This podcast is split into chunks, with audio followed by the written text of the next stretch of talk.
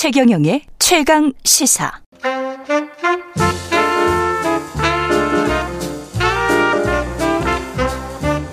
세상의 모든 뉴스를 탐구합니다.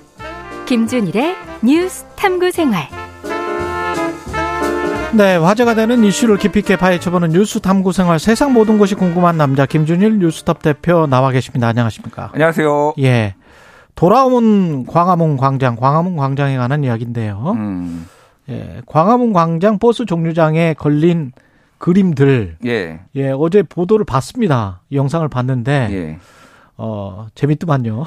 예, 일단은 뭐, 결국은 철거하기로 결정을 네. 철, 했어요. 철 거를 했죠. 예, 예, 예. 예. 그래서 이 논란을 보면서 여러 가지 저도 좀 생각들이 드는데, 먼저 이거 잘 모르시는 분들을 위해서 설명을 드리면은, 음, 네 장의 그림이 있었어요. 예, 있었어요. 이게 사실 그림이기는 한데, 사진이에요. 뭐냐면은, 사진을 그대로 그 당시에 조선시대, 아. 그리고 일제강점기 그리고 2009년, 2022년에 그 당시에 광화문에 사진을 찍은 다음에 이 있었던 자료 사진을 가지고 그걸 편집을 해서. 편집을 해서 하고 그 뒤에 여러 가지 이제 상징적인 것들을 배- 이제 덧 작가가 덧붙인 거죠. 그러니까 음. 그래서 여기에 나오는 그 거리 지금 문제가 된 건 일제 강점기 때인데 요 거리 자체는 사진입니다. 그러니까 그 안에. 예. 근데 뭐 문제는 이제 뒤에 있는 건데 음. 뒤에 보면은 산이 하나가 있고 지금 유튜브 보이는 라디오에 띄워드리고 있습니다. 산이 그래서. 하나가 있고 예. 하기 한 마리 날아가고 있고 뒤에 이제 뭐 해로 추정되는 거. 예. 큰 원, 원 빨간 원이 있고 일장기 비슷하게 보이는 거. 예, 그리고 예. 막대기 두 개가 이렇게 뻗쳐 있는데 이게 우길기가 아니냐. 그러니까 일장기 흰오마루를 넘어서 어. 우길기 아니냐. 우길기가 이제 그 원 일본 원 그 안에 해 안에 이렇게 뻗쳐 나가는 게 뻗쳐나가죠. 있잖아요. 우길 승천기라고 하는 것. 그러니까 예. 정확하게는 일- 우길 승천기는 틀린 말이에요. 예? 우길기라고 합니다. 우길 아, 승천기는 우길- 아, 잘못된 그렇습니까? 말이에요. 예. 예, 예. 그래서 우길기가 맞고요. 예. 그래서 이거가 아니냐라고 해서 이제 논란이 됐어요. 음. 그래서 지금 이제 이거에 대해서 해명하기로는 음. 이 붉은색 원은 일본하고 아무 관련이 없다. 이거는 문이다. 그리고 이 막대기, 음. 빨간 막대기는 도로를 상징한다. 밑에 있는 조선 총독부 사- 사진은 어떻게 되는 거예요? 그러니까 그거는 그대로 찍은 거라는 거예요. 그때 당시에, 그때 당시에. 일제 강점기 때는 저게 있었던 게 사실이니까. 어, 경복궁 앞에 딱 배치돼 있었고. 그러니까 이게 예. 말씀드렸듯이 이게 어떻게 광화문 광장이 변해왔는지 아, 이 조선시대의 과거부터. 과거부터. 사진을 가지고 그대로 만든 거예요. 음. 그러니까 그거 자체는 이제 그때 당시 일제 뭐 총, 총독부가 있었는데 그러면 그걸 없애버릴 수는 없잖아요. 예. 그러니까 여기까지는 저는 이해가 됩니다. 그러니까 음. 분명히 그건 우리의 한 역사고 그리고 2009년은 왜 들어갔냐면은 의미는 이해할 수 있겠다. 해필 이제 나 오세훈 시장 때요. 2009년, 2022년. 아 그래요? 그렇죠. 예. 네. 근데 오세훈 시장이 그건 너무 정치적으로 뭐 의미를 부과하는 아니 거 아니? 그게 아니라 제가 네. 뭐 해필이라고 말씀드린 건 뭐냐 2009년에 그 가운데 섬처럼 만들어진 광화문 광장이 2009년에 조성이 돼서 아 그렇습니까? 예 그래서 그게 들어간 거고 2022년도 새로 만들어진 광화문 광장 그러니까 이게 내장을 보여주면서 역사를 설명한 것까지는 좋은데 음.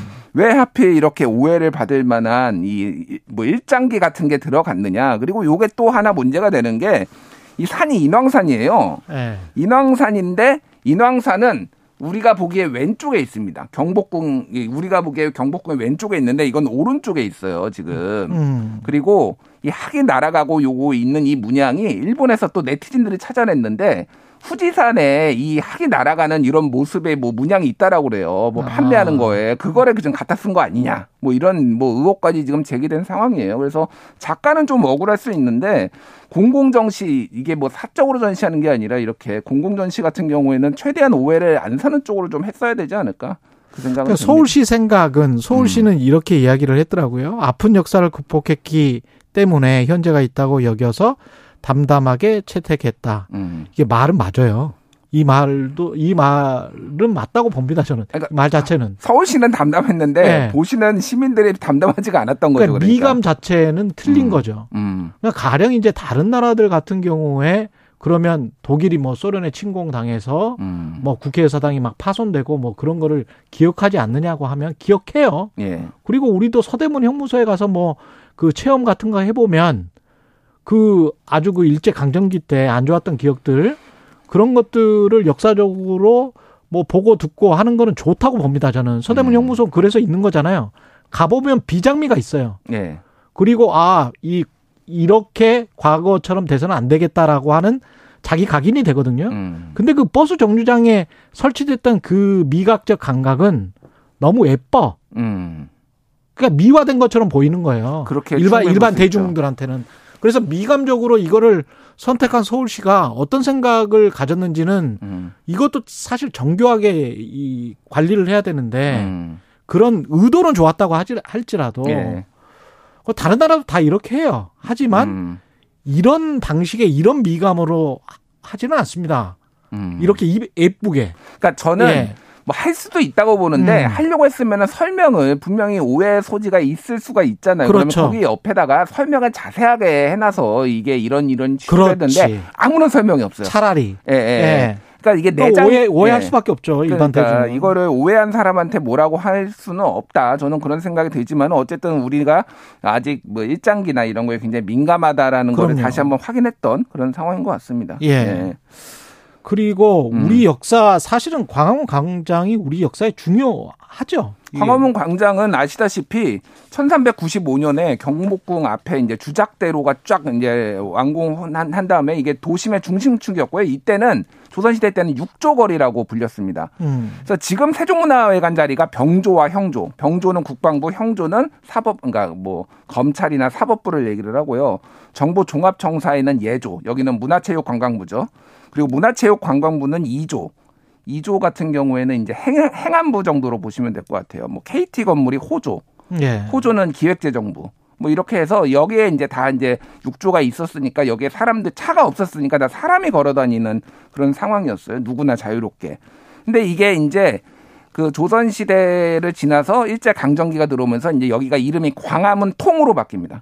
아. 이름이. 광화문 통 예. 통할 겨- 통자. 격화시킨 건가? 그러니까 육조 뭐 그거를 정확하게 전 판단하기는 어려운데 아. 여기는 어쨌든 이 육조거리라고 소위 말해서 중, 어, 조선을 통치하는 그 그렇죠. 주요 기관들이 있었는데 그냥 광화문에 통하는 길 이 정도로 음. 이제 호칭을 한 거예요. 예. 그때 이때는 그래서 이제 차가 다니기 시작하니까 이때부터 이제 그 넓은 광화문 뭐 12차대로였잖아요, 옛날에. 그랬죠. 10, 10한 4차대로였나요? 예. 거기가 다 차로 지- 예전에 우리가 알고 있던 그 광화문이 되는 거죠. 그래서 음. 그때는 은행나무를 도로를 이제 나누어서 인도를 구분하게 은행나무를 심어 놓고 그래서 음. 그때는 이제 그런 식으로 되다가 2009년에 지금 전 오세훈 시장이 음. 이거를 복원한다면서 강화문 그 이순신 장군이 있는 데를 근데 섬처럼 만들어 놔 가지고 예. 이거를 옛날의 정신을 그대로 복원한 거냐 논란이 많았어요. 아. 그러니까 왜냐하면 아, 옛날에 조선 시대에는 여기를 자유롭게 걸어 다녔는데 이렇게 가운데 섬처럼 만들어 놓으면은 횡단보도 차도와 인도가 예. 좀 분리된 것 같은. 차도와 예. 인도가 분리되고 사람들이 여기에 들어가기 위해서는 횡단보도를 그렇죠, 건너야 그렇죠. 되고 이런 뭐 지하보도도 있긴 맞아요. 했습니다. 예. 그런 불편함들이 있어서 이거를 그래서 문재인 정부 때 이게 지- 바꾸는 게 시작이 됐거든요. 음. 그래서 2018년에 이제 원래는 문재인 정부가 광화문으로 이 청사를 이전하겠다, 청와대를 이전하겠다라고 맞아요, 해서 맞아. 그때 한번 계획이 있었다 가 뒤집어지고 어. 그런 다음에 박원순 시장이 다시 한번 이걸 추진을 해가지고 지금의 형태를 오세훈 시장이 조금 변경을 하긴 했습니다만 지금의 형태. 그래서 세종문화회관 쪽으로 완전히 붙여버려서 지금 이렇게 이제 아. 어, 지금이 된 거죠. 그래서 오른 도로는 오른 우리가 보기에 오른쪽 그러니까 그 미대사관 쪽으로만 다니게 되는 지금 그런 상황입니다. 그리고 이쪽은 세종문화회관 쪽으로 붙였으면 그쪽은 자유롭게 다닐 수 있는 음. 그래서 다 인도가 된 그런 상황인 거죠. 그래서 오세훈 시장이 2009년에 만들었던 것보다 사람들이 다닐 수 있는 그 공간 면적이라고 해야 될까요? 이게 한 두 배 정도 넓어졌어요. 두 배 정도 넓어졌다. 예, 예. 그러니까 도로가 그만큼 좁아진 거죠. 그래서 저는 여기를 이제 매일 거의 매일 가다시피 해요. 뭐 방송도 있고 이 근처를 이제 뭐 아. 종합 평성 채널 뭐 이런 데 나가기도 하니까 음. 좋습니다. 보기에 되게 좋아요. 기분이 저도 광화문 가면 기분 좋아지더라고요. 예. 이 거리 자체가 아름답기는 해요. 음. 그리고 경복궁이 그렇게 서울 그 어떤 대도시의 도심의 한복판에 이렇게 있다는 게 멋진 것 같습니다. 음. 멋집니다. 예. 근데 이제 이거를 만들 때 가장 큰 논란이 됐던 거가 한 가지가 있는데 집회 시위를 이제 금지를 한다라는 거예요. 네. 정확하게는 집회 시위는 이미 2009년부터 금지가 됐어요. 그 광화문 광장 옛날 그 가운데 섬처럼 음. 고립된 거 만들 때부터 집회 시위는 금지가 됐는데 사실상 무력화됐죠. 그러니까. 그 집회. 문화 축제 비슷하게 해서 그냥 다 집회 시위 했었던 거 아닙니까? 예, 그러니까요. 예. 그래서 지금 광화문 광장 자문단을 만들어서 소음, 행사, 법률, 교통, 경찰 등 각 분야 5인으로 구성돼서 이게 집회인지 문화행사인지 문화행사는 허용하겠다라는 거고 집회는 그렇죠. 허용 안 한다라는 거잖아요. 예. 그래서 요거를 지금 판단을 하겠다라는 건데 음. 뭐 진보 단체에서 특히 많이 반발을 했는데 음. 근데 더 재밌는 거는 이제 지난 8월 22일에 여기에 그 동화면세점 앞에 정광훈 목사가 집회를 하겠다라고 하면서 동화면세점 예. 앞에서 그러면서 거기에서 하여간 집회를 많이 하긴 했었네. 거기는 이제 집회 예. 열수 있으니까. 예, 예. 그다음에 다 광화문 광장으로 이동했습니다. 그런 다음에 정광훈 한 다음에? 예, 예. 집회는 거기서 일단 모이고 어. 행진을 하겠다라고 하면서 다 해가지고 사실 이게 이제 뭐 진보 단체의 집회 시위를 막으려고 하는 거 아니냐고 진보 단체가 발끈했는데 네. 오히려 보수 단체가 먼저 집회 시위를 하고 지금 뭐 이런 상황이에요. 그래서 지금 이거에 대해서 좀 꼼수 집회다 지금 그럴 수도 비판이 있겠습니다. 많이 나오고 있고 주변에 예. 사시는 분들이나 뭐 이런 분들은 좀 고통을 호소- 호소하시는 분들은 많더라고요. 근데 그 주변에 사시는 분들이 많지는 않고요. 그 예. 뒤쪽에 이제 정부 종합청사 뒤쪽에 뭐 경희궁의 아침이라든지 그쪽에 좀 있기는 하는데 예. 이 시- 집회 시위 소리가 거기까지 많이 들리지는 않아요. 음. 그렇게 해서 만 저는 옛날에 그 근처에 살았습니다. 제가 옛날에 좀 멀지 아, 않은. 또 예. 역으로 거기 소상공인 분들은 집회 시위를 많이 하면은 아무래도 매출이 올라간다고 하시는 말씀하시는 분들도 있기는 있 대요. 그렇죠. 예. 예, 예. 뭐 예. 이래저래 그래서 예. 이게 좀 희비가 엇갈리는 있는데 어쨌든 예. 이 광화문 광장의 상징이 여기에서 굉장히 많은 일들이 있었잖아요. 예. 특히 이제 2016년 촛불 집회 같은 경우에 박근혜 대통령 탄핵을 아주 평화적으로 이루는데 이 광화문 광장 집회가 그렇죠. 상당히 큰 역할을 했잖아요. 예. 그래서 지금 오세훈 시장이나 이 보수 진영이 조금 이거를 불편해하는 거 아니냐 좀. 음. 그런데 정광훈 목사가 하니까 그럼 누구는 왜 허용해 주냐 뭐 이런 약간 논란들이 지금 약간 있는 상황이에요. 예. 네. 하, 참 어떻게 그 생각하세요? 이런 이 광화문 광장의 집회나 이런 것들은 저는 광화문 네. 광장의 집회를 막을 수는 있다고 봅니다. 막을 음. 수는 있다고 보는데 거대한 도도한 물결이 왔을 때 정말 막을 수 있느냐. 그러니까 2016년에 촛불 집회했을 때 그거를 뭐 불법이니 아니 논란이 뭐 되지는 않았잖아요. 왜냐하면은 다 모든 국민이 다 그쪽으로 가겠다는데 다 그렇죠. 알아서 자발적으로 모이겠다라는데 그걸 어떻게 막습니까? 그래서 집회 시위 같은 경우에는 저도 조금 좀 생각이 좀 복잡합니다. 여기를 원천적으로 좀 어, 음. 막더라. 왜냐하면 대체 공간이 있어. 요 청계천 앞에 아니면 서울 그러면은 만약에 여기를 막을 거면은 서울시청 앞에는 좀 열어줘야 되는 거 아닌가? 저는 그 생각도 들어요. 그, 예. 그 표현의 자유 영역에 속하기 때문에 예. 또 집회 시위가 그래서 그리고 중요한 곳에서 집회를 하는 거는 음. 그 사람들의 또 상징적인 뭔가를 지금 표출하기 위해서 하는 거잖아요. 예, 예. 그런데 딱 하나 음. 소음 있잖아요. 소음. 음.